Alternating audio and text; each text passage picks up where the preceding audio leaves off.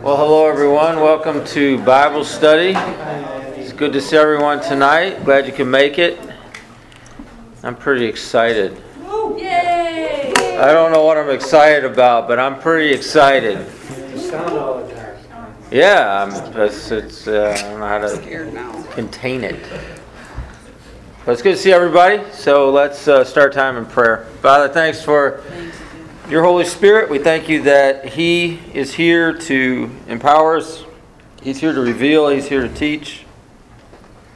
I pray that uh, we would find ourselves in a position to hear and to learn and to receive the revelation that He is here to bring. So, God, I ask that we would uh, lay aside things that may be crowding our minds and crowding into our space. And I pray, God, that we would be able to set this time here now aside and just say, This is the time, God, you speak, you show me. God, I pray for your change in my life. So, God, we ask for those things. We ask that you would speak and we would have ears to hear, that you be glorified. For we ask it in Christ's name. Amen. Amen. Amen. Uh, you probably need a Bible, so if you have one, or if your particular handheld device has a Bible on it, however you want to do it, but uh, we'll probably need a Bible tonight uh, here at the Bible study.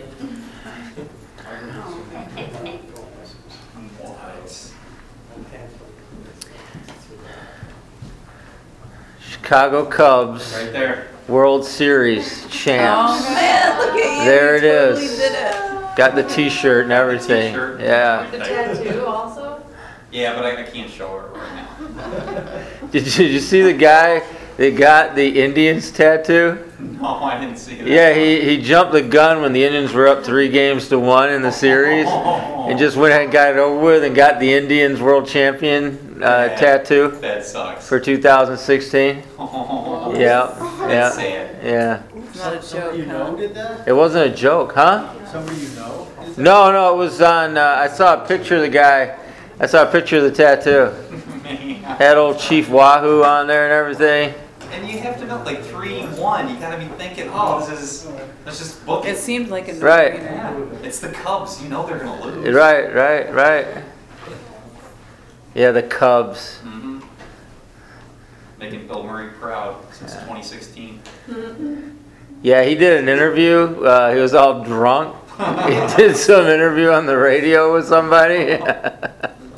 yeah, yeah, yeah. So the Cubs. Uh, congratulations to uh, the old Chicagoans,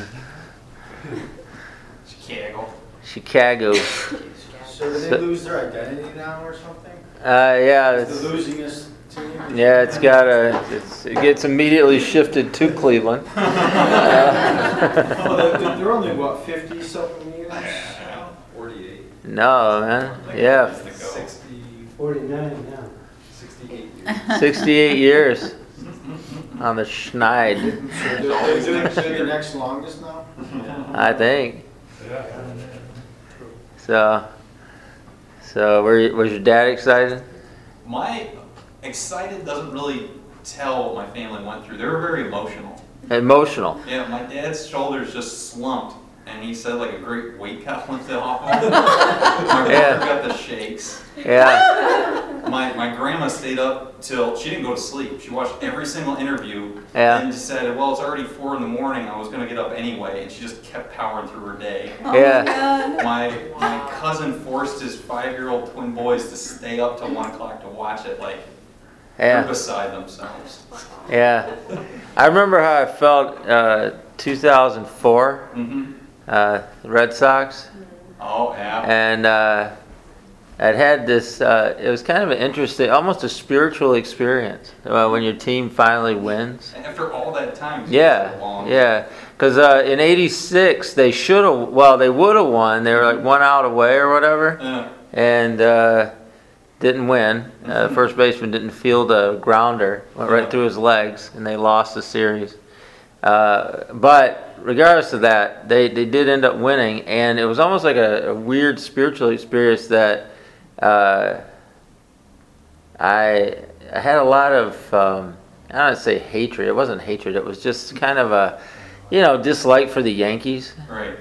Uh, just because of all the years of just having to put up with all of the the listening to it and hearing all about it and all this other stuff, and it was like as soon as they won that, man, it was like just all that just lifted, Right. you know, and uh, and so I don't know. I've never. It's just never bothered me since. Right. Yeah. Because now you're champions. Yeah. Yeah. Yeah. Yeah, I used to be at the Buffalo Bills four times won the Super Bowl. I said, I'm done watching them, I'm gonna go back to San Francisco for the Uh, yeah. Yeah. Yeah. four times. That's a tough one. That was a long time ago now, too. So, um, yeah, congratulations. Thank you. All right. We're going to be looking at 2 Corinthians 7. 2 Corinthians 7 and verses 5 and 6. If you want any background to this, it, uh, what he is describing here, you can find in Acts chapter 20. If you want to look in there while we're going through the study and get a little more narrative on it. But 2 Corinthians 7, verses 5 and 6. Would someone like to read that? For when we came into Macedonia, we had no rest, but we were harassed at every turn, conflicts on the outside, fears within. But God, who comforts the downcast, comforted us by the coming. All right. Thanks for reading that. Uh, first thing I, I want you to think about with these verses, and really, I mean, really just let it sink in a little bit, was this is Paul the Apostle. And whatever your view is of him, I don't know what it is. I don't know how you feel about him or if you have any view of him whatsoever. He, he wrote a big chunk of the New Testament, uh, over half the New Testament.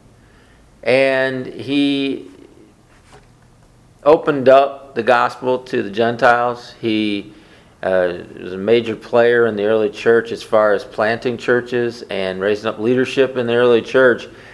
But I want you to hear what he says here. There's two things about this I want you to kind of grab hold of. The first thing is I want you to grab hold of the circumstances he describes. I want you to grab hold of what he's going through, grab hold of the way he describes it, and the people that are with him. And I want you to really think to yourself do you ever think about the Apostle Paul having those kind of problems? And I know we, we look at, at him and we look at things he went through, and he, he does describe his ministry. He describes some of the things that he had to go through about being shipwrecked and about being beaten with rods, about being uh, uh, having to face lashings and all these other things. But do we really think about him in, in these kind of circumstances?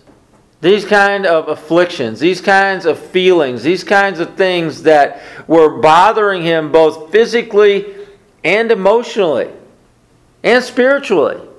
That he was going through conflict here, and these types of things were happening in his life. So I want you to think about that. The second thing I want you to think about is him describing this to the people he ministers to. I want you to think about the honesty that he's laying out here to the people that he's being called to minister to. And I want you to consider how difficult it would be for someone in leadership in most churches to lay out this kind of a circumstance to the people that they're called to. Why don't you think about that?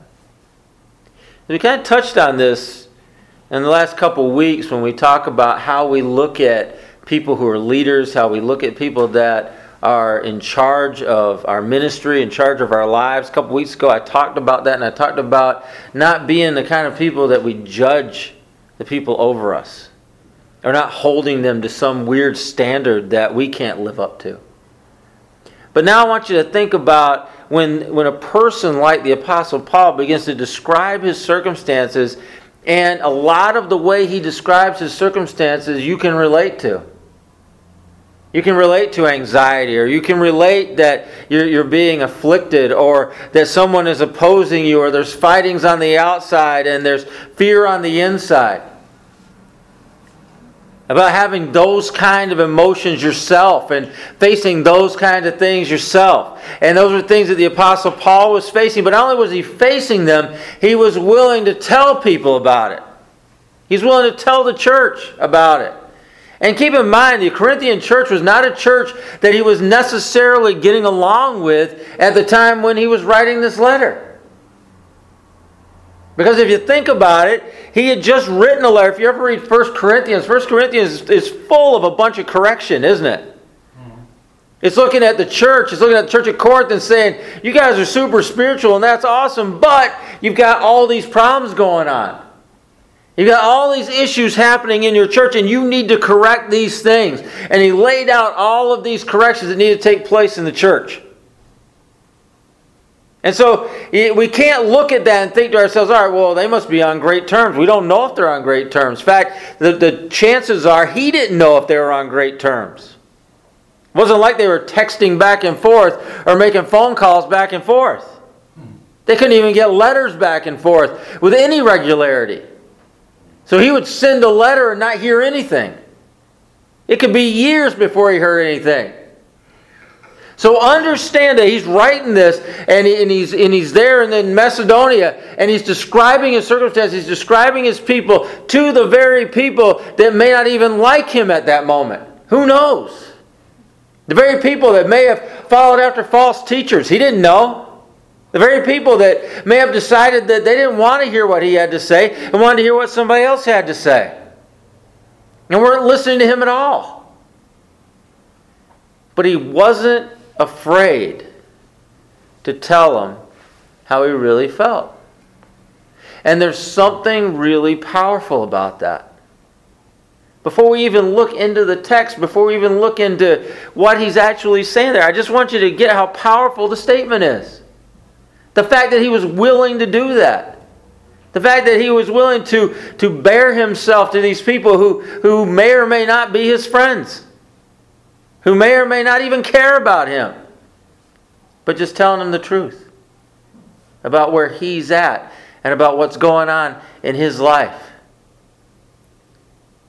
And I want you to really take a look at a hard look at how you see people in leadership. How the Apostle Paul, was he not in leadership? Of course he was. He has fear on the inside. He has fightings on the outside. He's exceedingly distressed and agitated with no rest and something like a storm going on all around him. If there is any part of you that thinks to yourself, well, brother, you shouldn't be living like that, kill it now, please. Just kill it there's any part of you that looks at that and says, well, he's an apostle, he's a leader, he's, he's somebody that's in charge, he shouldn't be facing those kind of things. He should have it all together. Kill that in you if you can, please. Just kill it. Because if the apostle Paul thought enough to tell him how it was really going, and he tells the church how it's really going, what's he looking for there? People to judge him? Or is he looking for people there maybe pray for him? Are people there to be willing to help him? Are people there that would be have an understanding ear toward him? And toward what he was going through and toward the affliction that he was facing and the things that he was feeling and the fear that he had on the inside. What's the last thing you need if you're living in fear and you're living in distress and you're living all agitated with stuff going on all around you and you're just overwhelmed? What's the last thing you need? Somebody just stand up and judging you? Probably. Probably. Just pile it on, man. So let's look at what he has to say. He starts off and he, he talks about they're heading into Macedonia and he's talking about what happened and he's recounting it. And here's how he's recounting it. And I want you to think okay, this is the honest truth. And uh, some of you have, have read my journals when I travel overseas. Some of you haven't. Uh, some of them are down in the library they've been transcribed or whatever. But my journals, uh, and the way I try to write them is what works, what doesn't work, what's really going on. This was awesome, this was terrible. terrible. And I'll write in the note, don't do that again. All right? Because how else are you going to know? How else are you going to do that? And that's the great thing about the Bible is that it gives you both, right? That was great. That was awful. That was terrible. That worked out awesomely. Yeah. So, so here we have something. Paul, he's there. So he's talking about being afflicted. As I just read to you, the, the word means to be exceedingly distressed and agitated. Agitated. Anybody ever get agitated? Mm-hmm. Yeah. What do you mean? Yeah. No rest. No rest. And, and the descriptor is like storms everywhere. Just storms all around. So this is how he starts us off. This is our this is our lead in. Our lead into Macedonia right here. Exceedingly distressed and agitated. That's Paul. And that's the guys with him. They're exceedingly distressed and agitated. Now, what does that sound like? Everybody's walking around all peaceful and everything? Yes, brother, come along. No. No, that's not how I'm agitated. Throwing flower petals at your feet. Yeah, yeah, yeah. How, yeah. How are you agitated? That's not how I'm agitated. When I get agitated, I just I'm agitated. All right. I'm not even going to describe what happens. This is bad. if you know me long enough, you'll see me agitated plenty of times. Just happens. And so they were agitated with no rest. In other words, physical, spiritual, emotional, whatever you want to think, no rest. No rest. It's like a storm just going on all around them. And he talks about at every turn. It's just they're afflicted at every turn in every way, no rest, no relief, obligated, obligated to do things that they didn't want to do. All right, now you can't just read that and get that out of it, but that's what that means. That's how they were feeling. That they were in every way no rest, no relief, and being obligated to do things that they didn't want to do. That's frustrating. That is really, really frustrating. And I think all of us have been there before. I think all of us have been at that place or those places in our lives where we, we're doing something and it just seems like one thing after another. It seems like there's nowhere just to sit down and just relax and just to rest and just to take it easy. And we end up doing things that we really don't feel like we want to do, but we feel obligated to do them, so we go and we do them anyway. That is aggravating. That is aggravating. And, the thing that you fight, what's the thing you fight when you have when you feel like you're being obligated to do stuff that you don't want to do? What are you fighting there? I know what I'm fighting. Huh? Rebellion. All right, but what's a I, the the first thing I thought of? That's, that's an unfair question, I guess, because it was in my head what I thought of. What I fight when I'm in those situations where I feel like I'm obligated to do something I don't want to do, but I'm doing it anyway. I am fighting three year old Andy. That's who I'm fighting. The little kid in me. That little selfish, rebellious kid in me that just wants to do what I want to do and not do that. And I just can't stand it. And, and so I got to fight that so I got to get doing what I got to do for what I'm obligated for. You know what helps break three year old you? I'll tell you a little secret that'll help break that in you. Kids. Kids help break that in you because they do things at inconvenient times, like get sick, like throw up, or fall out of bed and cry, or whatever it is that happens. It's at inconvenient times, inconvenient places, inconvenient circumstances, and three year olds, wherever you are, is going to get beat up because you got kids. And that's a good thing. Because little three year old, whoever you are, needs to get beat up and needs to just quiet down. Because there are things in life that are going to be out of your time frame, they're going to be out of your schedule, they're going to be out of what you had planned, they're going to be outside of what you want to do, and it's just going to happen. Now, I'm not saying it happens all the time, I'm just saying it does happen. And you know what we find out here in 2 Corinthians chapter 7? That even the Apostle Paul gets agitated with that. All right? Like maybe there was a little three year old Apostle Paul that was kicking and screaming a little bit heading into Macedonia. I have no idea. All right? I don't know. But I do know that there were certain things going on that were causing mental and physical anguish for him and for his team. Whatever those things were, I have no idea what they were. But they were causing agitation, they were causing uh, the feeling of being distressed, no relief, all that was going on. And he does mention that he's tired in body. That's what he says. I'm tired in body. And that's not really too surprising. You know how they traveled then, right? But but you know how they were traveling, right? I mean, it's one thing to travel across the desert in a plane. You know, it's another thing to travel across the desert in a truck or a bus. It's another thing to travel across the desert on an animal of some smelly kind. And it's another thing to cross the be traveling by foot. Right? So so they're tired. I don't I'm not surprised they're tired. I'm not surprised they're tired in in body. It, it doesn't uh, it doesn't surprise me at all. But they also were implied in that is that they were fatigued and full of anxiety. Now, if you struggle with anxiety, you know what I'm talking about. Some of us struggle more with anxiety than others, but all of us can probably think of times that we've been full of anxiety. Where that's just really welled up in us and we've been anxious. It's a natural human reaction to certain things. Fear is in us to help us in certain circumstances to save our lives. In other circumstances, it's no good for us because it hinders us from doing something we're supposed to do.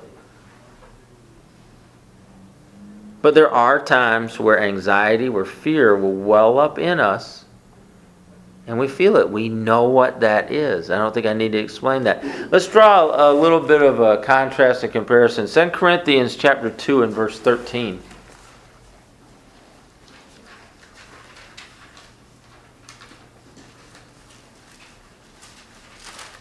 and still had no peace of mind because I did not find my brother Titus there.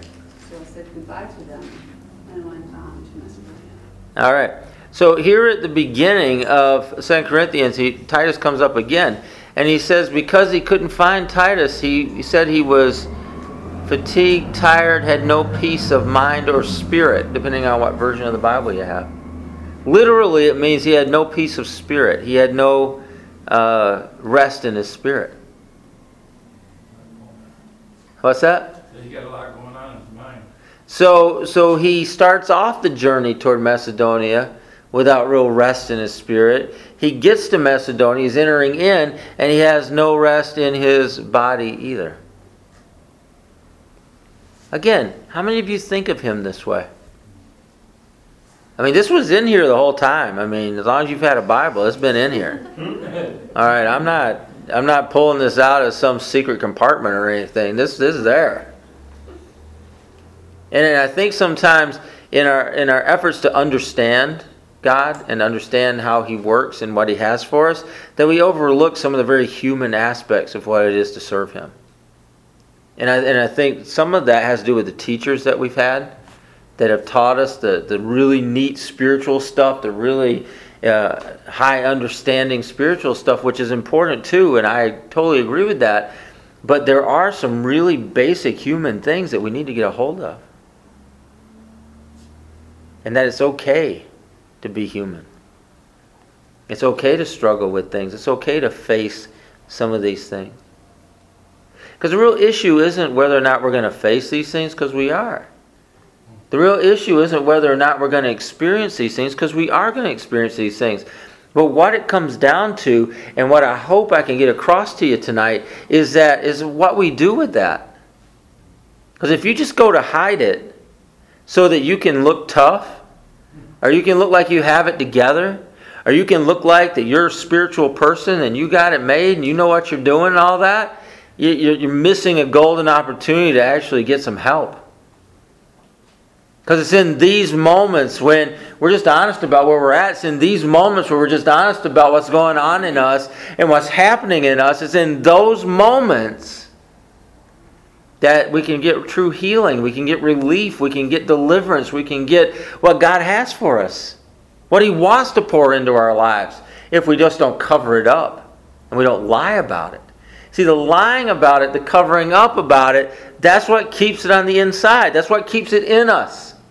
That's what keeps us from getting free of it. And before we, we can really get free of some of this stuff, we can really get free of some of the things that God would have us get free from, we're going to have to be honest about it, especially in the moment.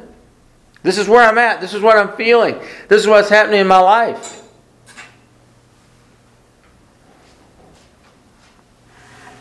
It says there's fightings on the outside. And, and you know, I read about like what they're talking about here. He's talking about, well, he had opposition.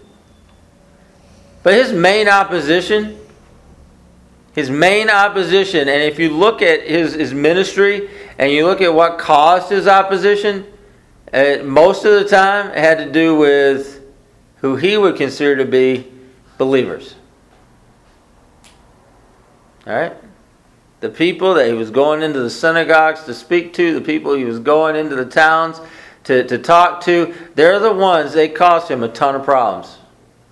And they may have stirred up the local governments and the local people in the town, and then the local governments and local people had a fit on them. But if you go right back to the source of it, what's the stirring? Where'd that come from? It's the religious people. He had a hard time with religious people.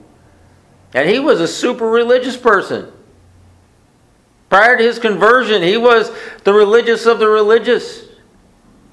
He had been trained by one of the most famous teachers, one of the most famous rabbis in that part, in, that, in the known world. He'd been trained by him. He had the credentials, he had the, the family line, he had what it took. He was one of them. And yet, as he would travel and after his conversion, you see a change taking place. And although he got some respect in some circles and none in others, a lot of trouble came his way because the religious leaders stirred it up. I mean, what was Jesus' main trouble? The Romans? Not really. It was the religious leaders that stirred it up against him. That was his main trouble. I mean, we want to, we'll blame the Romans, we'll blame them, all right, that's fine. But who stirred that up? So, Paul, facing dangers, opposition, all that was going on from religious people, heathens, whoever. And then he makes this statement. He says, Fear on the inside, describing himself. And that's a powerful statement because he didn't have to admit to that, did he? He didn't have to say that. He could say, Yeah, I mean, people are opposing us. I mean, well, that, that's a matter of record. He'd been beaten with rods. It was a matter of rec- record that he'd been flogged. It's a matter of record that he'd been stoned. It was a matter of record that he'd been in shipwrecks. Everybody knew that. So him admitting that I don't think is a big deal. But when he says he has fear on the inside, that's a powerful statement to me. That's a more powerful statement because he's admitting something he's telling the church something that they didn't they didn't have to know. And so you have to think about why is he telling him them this? Well, number one, he feels it. Number two, he may be looking for somebody to pray for him, for some kind of help. And number three, there is some benefit to him for doing it. Some freedom, some liberty that's taking place in his life. And number four, there's some benefit for the people that hear it. Because they realize that there's a guy that they respect, possibly, that they listen to, and he has these issues and he has these fears. So do we. And so we're all in this together. There's a benefit to them hearing it too. So you see a bunch of benefit from him saying it. What's the only thing fed if he just keeps it to himself? His own pride. His own pride. That's what gets fed. Well, I'm going to keep this to myself. You know, they'll never know. You're correct. Probably not. It's probably true that they would never know that. It's probably true that no one would ever be the wiser to that happening, and, and yet he chooses to tell them. And he wasn't he didn't have any hopefully there was no pride to feed. Now I know I said this a bunch of times and I, I, I just went over this with at the intern meeting today, and I, I do it all the time and I, I reinforce this. But pride is the sin of the devil. I can't emphasize that enough. That's his sin. And he, he tempted Adam and Eve to do whatever they were going to do to, to, to go after the knowledge of good and evil, which they did, and obtain knowledge of good and evil. But, but I want you to understand that the sin of the devil is pride. And so, as we allow that to exist in our lives, we are giving opportunity, giving door, giving a latch hold, giving footing to the devil. Because that is his thing. It brought him to destruction and will ultimately bring him to ultimate destruction. How can we not believe that it will destroy our own lives? And yet, I don't know that we really take it that seriously. Maybe we do. But when it crops up in a situation like this, where we would rather live in our pride than actually get free, what kind of choice is that? What kind of choice is that? Because there's people that we can talk to, there's people that we can share our lives with, there's people that we can pray with and get free rather than just live in our sin of the devil and agree with him. And I, and I want you to see that there's nothing good going to come out of that. Nothing. Never. Never. And I know the world rewards it, and I know that we're told that we need to have it, and I know that people expect it and all the rest of that kind of stuff, but is it worth it? And these are the kind of things that I think we really need to weigh it out. It's like, well, this is how much it's going to cost me. What's it going to cost me? Everything. For what? Something that's not going to matter anyway. So, fear on the inside. Now, I don't know if you remember his letter to the Corinthians, but somebody turn to 1 Corinthians uh, chapter 4 he's getting it going right in chapter 4 there or First Corinthians. He starts it going on, and he, he's telling them, he's like, you know, you might have 10,000 instructors. Just go down the chapter a little bit. You might have 10,000 instructors in Christ, but you only have one Father. And, and he's talking about these false teachers, and he says they love to hear themselves talk. They will tell you whatever you want to hear all the rest of this kind of stuff. But you get down to 1 Corinthians 4.20, and it, it tells you a little something. This is Paul talking. He says, For the kingdom of God is not a matter of talk. And he's talking about these teachers, whoever they were. But the kingdom of God is not a matter of talk, but it's a matter of power. And, and what he's recognizing in that verse and what he's telling them, he's telling them is that these guys may be great talkers. These guys might be awesome teachers. These guys may have the, the insight or whatever it is. He said, but you only have one Father. And I think Paul was, in a way, recognizing the fact he probably wasn't the greatest speaker in the world. You know, his preaching killed somebody, right? I mean, that's bad preaching when you kill somebody when you're preaching. Now, if you remember the story, the kid fell out a window. He fell asleep listening to Paul preaching. Fell out a window, died, had to be raised from the dead.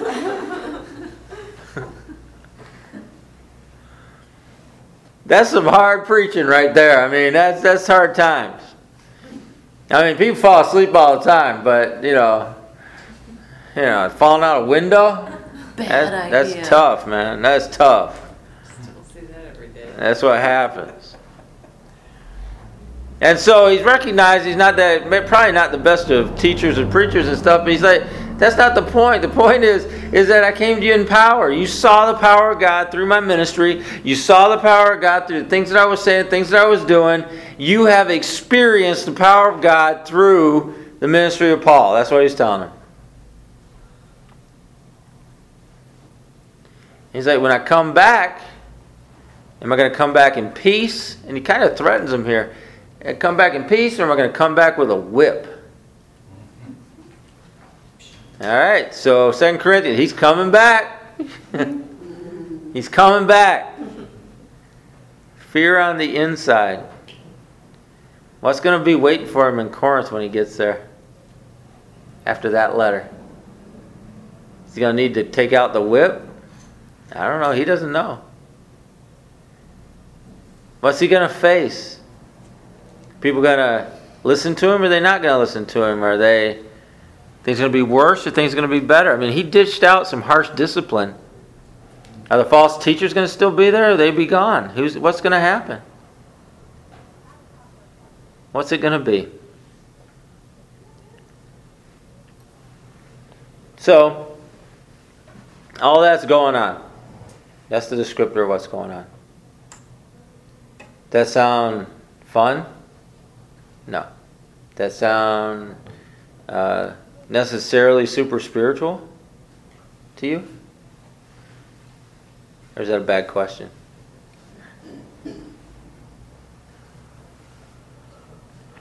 That's probably a bad question. All right. But by most people's definition of super spiritual, that ain't it. All right? It's probably a bad definition, though. Because the real issue isn't all these things happening.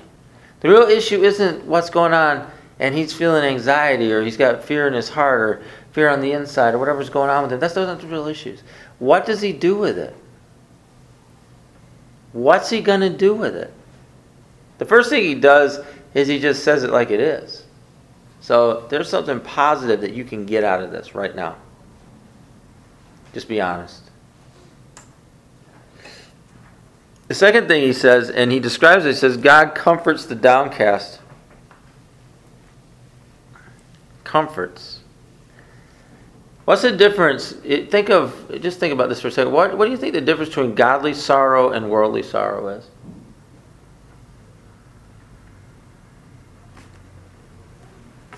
Like what, what would, how would you how would you draw a difference between those two things?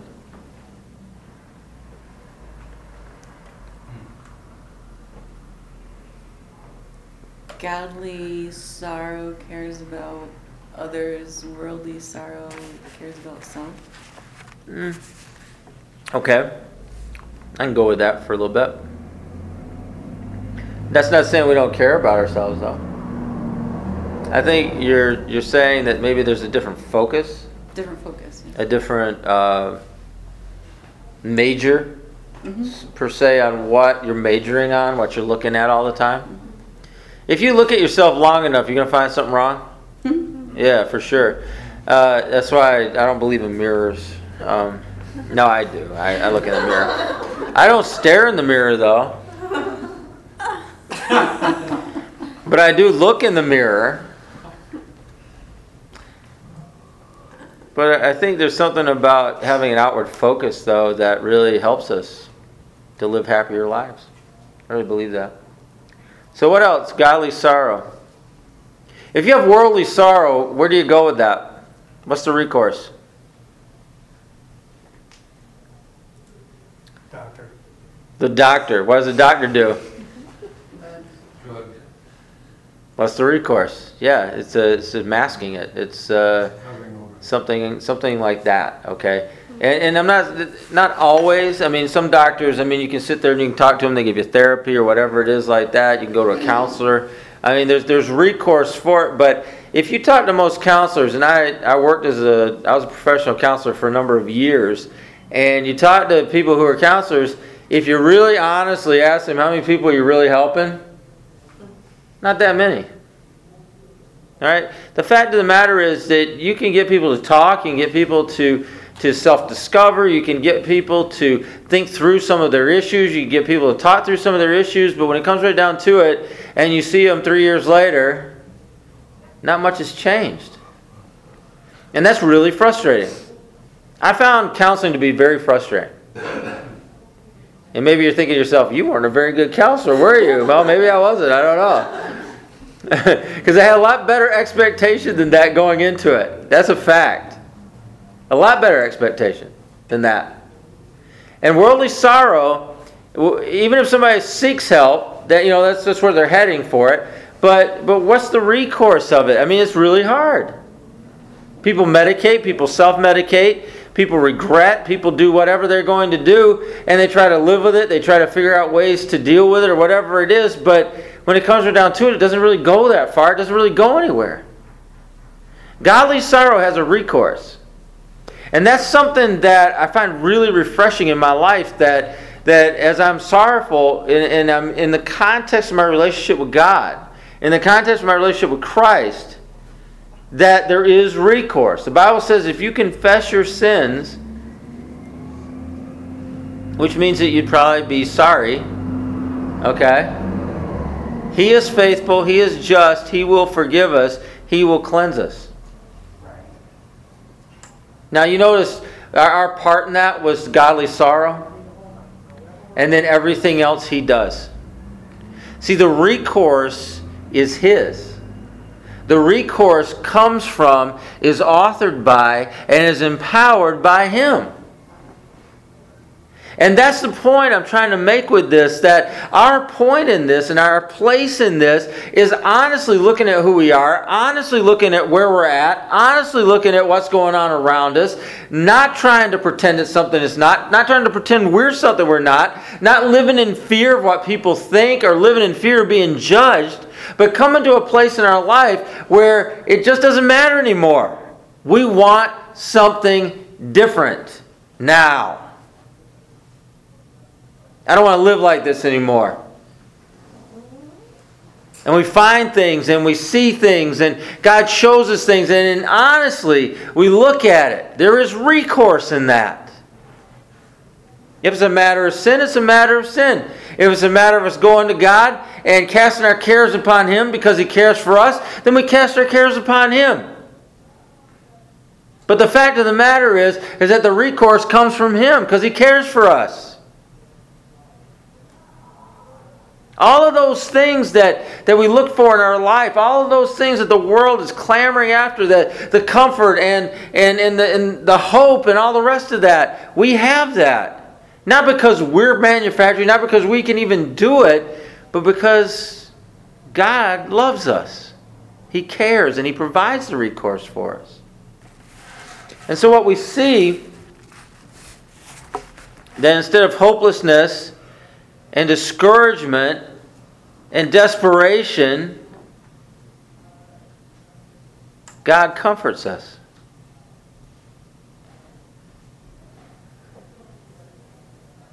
God comforts the downcast, the discouraged, and the hopeless.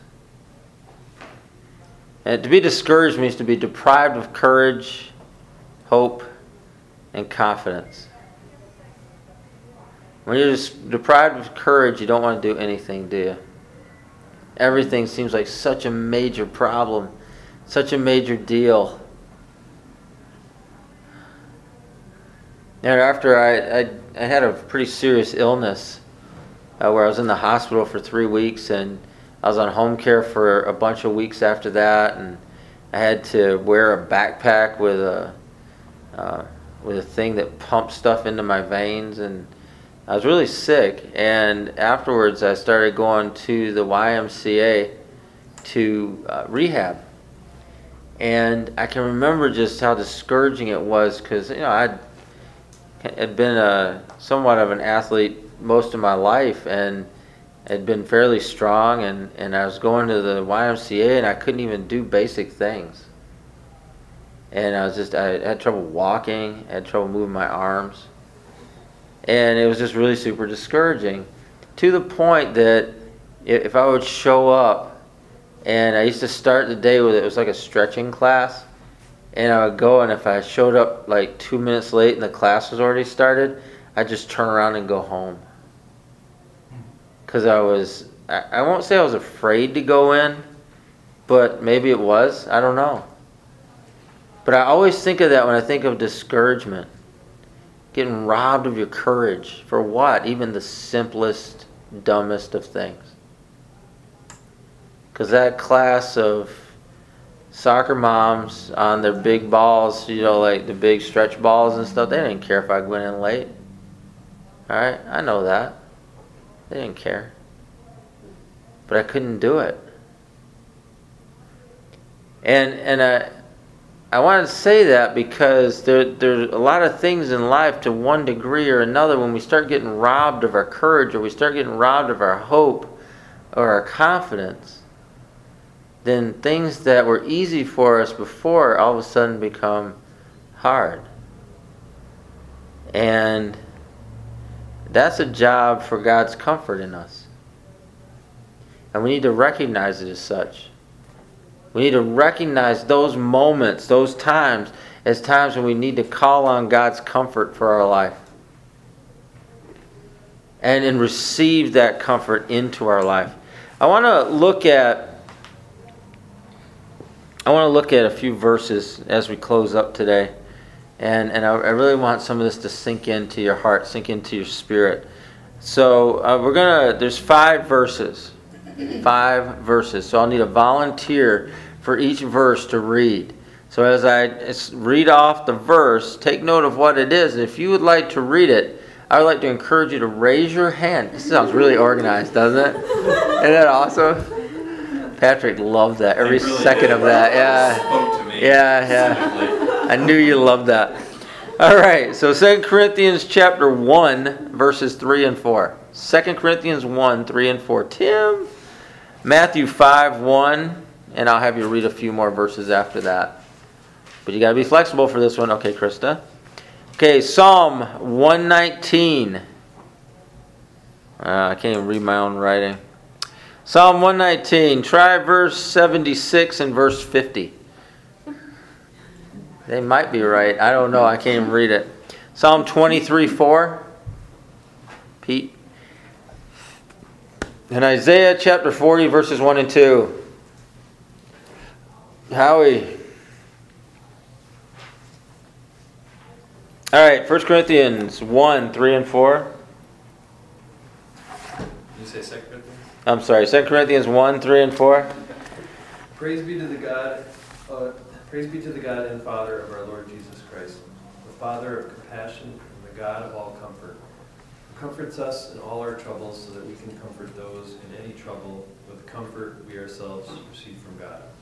All right, do you see a progression with that? That verse right there is a powerful verse. It's a God of all compassion. In other words, you can be sure He cares about you. You can be sure of that. You can be sure He loves you, and you can be sure that He cares about you. And the second part of that, where does comfort start? With who? With Him. And who's He willing to give that to based on His compassion and His love? Me. And so then I get comforted. And so then what can I do with that comfort? Give it to somebody else. Give it to somebody and comfort someone else. But see how it progresses? You don't manu- manufacture comfort out of nowhere. All right? You can't make yourself. And we do try to comfort ourselves, don't we?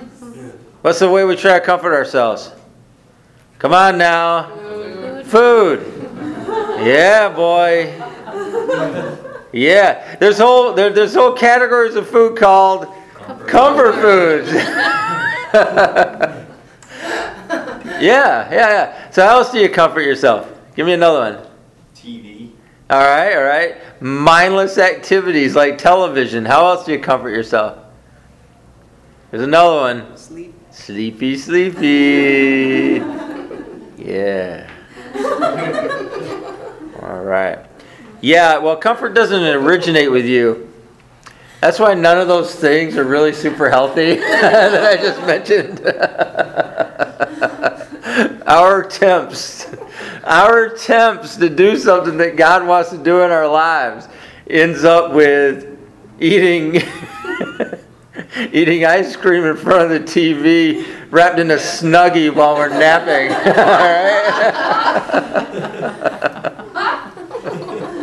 That's the best we can do right there. That's it. We've done it. Well, the fact is that comfort starts with God. And He loves you so much, and He has so much compassion on you, He pours out that comfort. He gives you comfort. He comforts you. And then once you're comforted, you can give that to other people. Now, what does that it, what does that say? It implies. What does that imply? Is that we need comforting, doesn't it? That this is what I've been talking about tonight. This is who we are. This is what happens. This is real life, okay? and because this is real life, we need comforting. And so we have a God, a loving God, who comforts us. So that we can, after we receive comfort, comfort others. All right. Matthew 5 1. Seeing the crowds, he went up on the mountain, and when he sat down, his disciples came to him. Keep going. And he opened his mouth and taught them, saying, Blessed are the poor in spirit, for theirs is the kingdom of heaven. Blessed are those who mourn, for they shall be comforted. Blessed are the meek, for they shall inherit the earth. Blessed are those who hunger and thirst for righteousness, for they shall be satisfied. All right, now listen to everything he said there. Blessed are the. Remember what you see what he says there? Blessed are the hungry and the thirsty. Blessed are those that mourn. Blessed are, are the meek. I mean, all those things he names off, are those necessarily your top notch feelings for the day? No. Are you in the best mood when you're hungry and thirsty? No. Well, no. No. So, so I mean, you know, you've seen the Snickers commercials, right? Yeah. Yeah. Yeah. So, so I mean, he's not even he's not naming off the best of circumstances there, and yet he's saying you're blessed. Why? Because God has an answer. God has the solution. And not one of those things he mentions to them were they coming up with themselves. Not one of those. It all had to do what God was pouring out, the God of love and the God of compassion was pouring out into their lives. That's what it had to do with. I think sometimes we just need to stop trying to do it ourselves long enough to receive the real McCoy, the real thing that God wants to do. And that may require us to stop, to put the chicken nuggets down, to put that bag of chips back, to, to, to throw off the snuggie, to turn off the television. It may, it may require that for us to really receive what, what God has for us instead. Okay, Psalm 119. Try 76 or 50.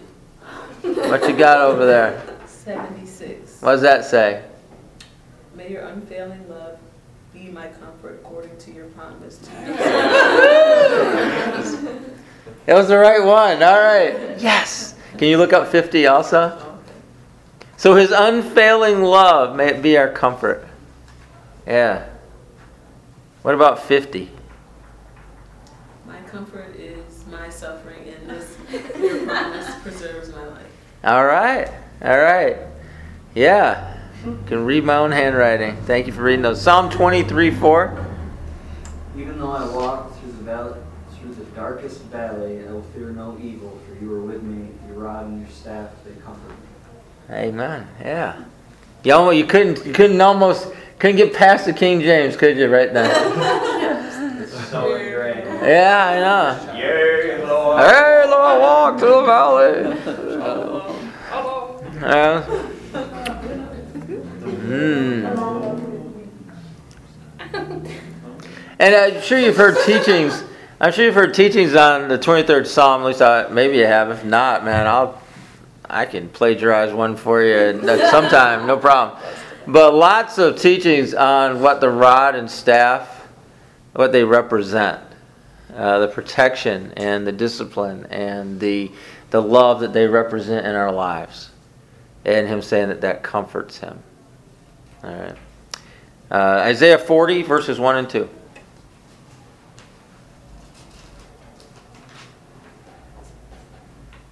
Comfort, comfort my people, says your God.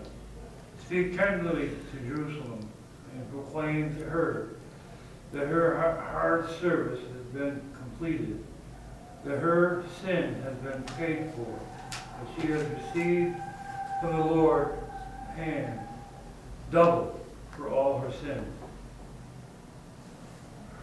I like that verse because it repeats the word twice. Comfort, comfort.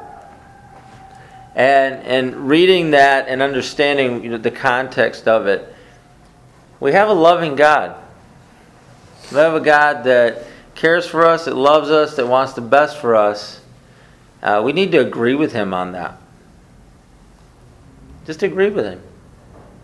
You got somebody saying He loves you. You just going to keep arguing with Him about it? You got someone that's proven His love for you by giving his life. No greater love can be even shown to you, ever, than what he's already shown to you. And he's telling you he loves you. He's showing you that he loves you. You're going to keep arguing with him about it? Or let's agree with him. Let's just agree with him that he loves us. And let's receive the comfort that he wants to give. This isn't a time, we don't live in an age, I don't think, where just pretending is super important to us anymore. I think we live in a good time where we can just be who we are.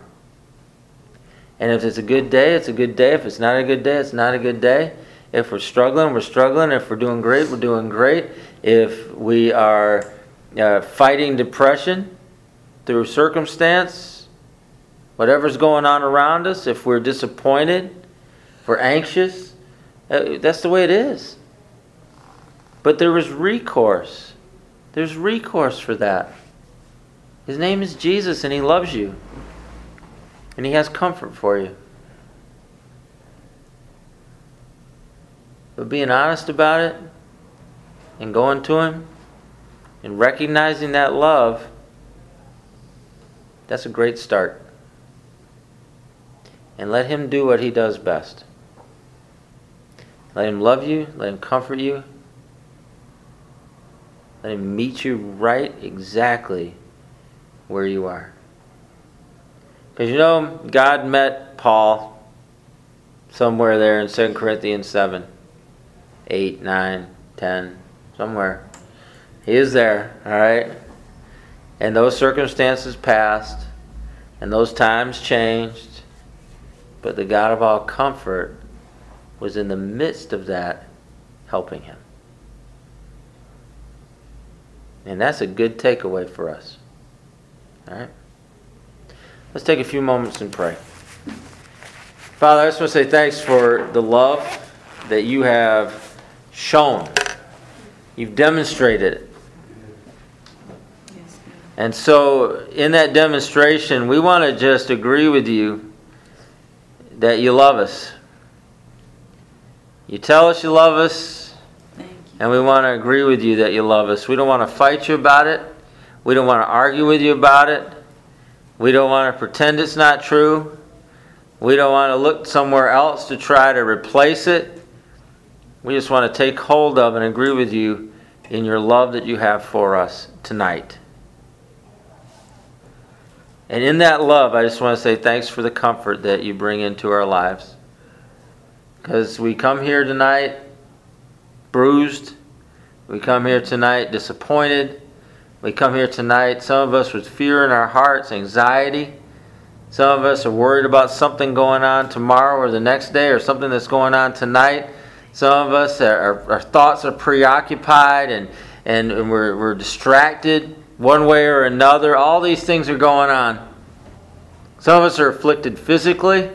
Some of us are afflicted emotionally. Some of us are afflicted spiritually tonight.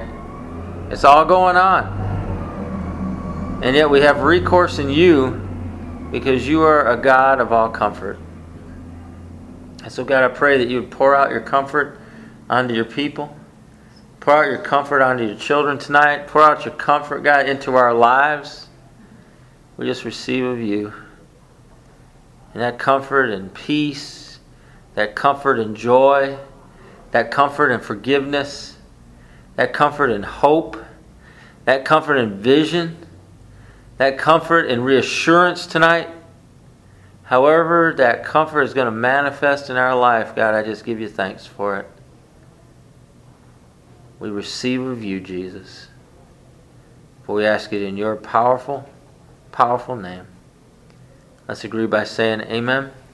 Amen. Amen. Amen.